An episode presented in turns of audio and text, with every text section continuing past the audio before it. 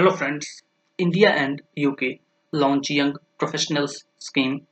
India and the UK celebrated Pravasi Bharatiya Divas by launching the Young Professionals Scheme on January 9, 2023.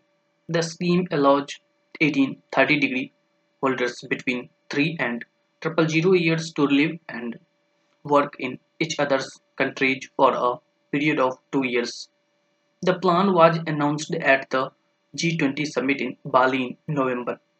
The scheme provides an opportunity for young Indians and Britons to gain international experience and expand their cultural horizons.